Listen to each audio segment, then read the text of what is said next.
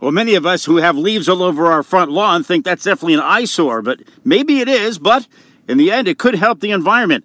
That's the new word from the U.S. Department of Agriculture, who's saying better yet, mow those leaves, clip them up, and just leave them laying there as a natural fertilizer. Mark seems a little confused.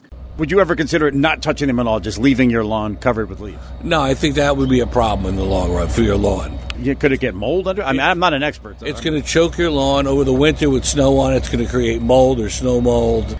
Then there's this message from the federal government as well. Bagging leaves to be taken away to a landfill, also a bad idea. They break down and turn into methane, bad greenhouse gases that will impact climate change. Glenn Schuck, 1010 wins, a 92.3 FM in Queens.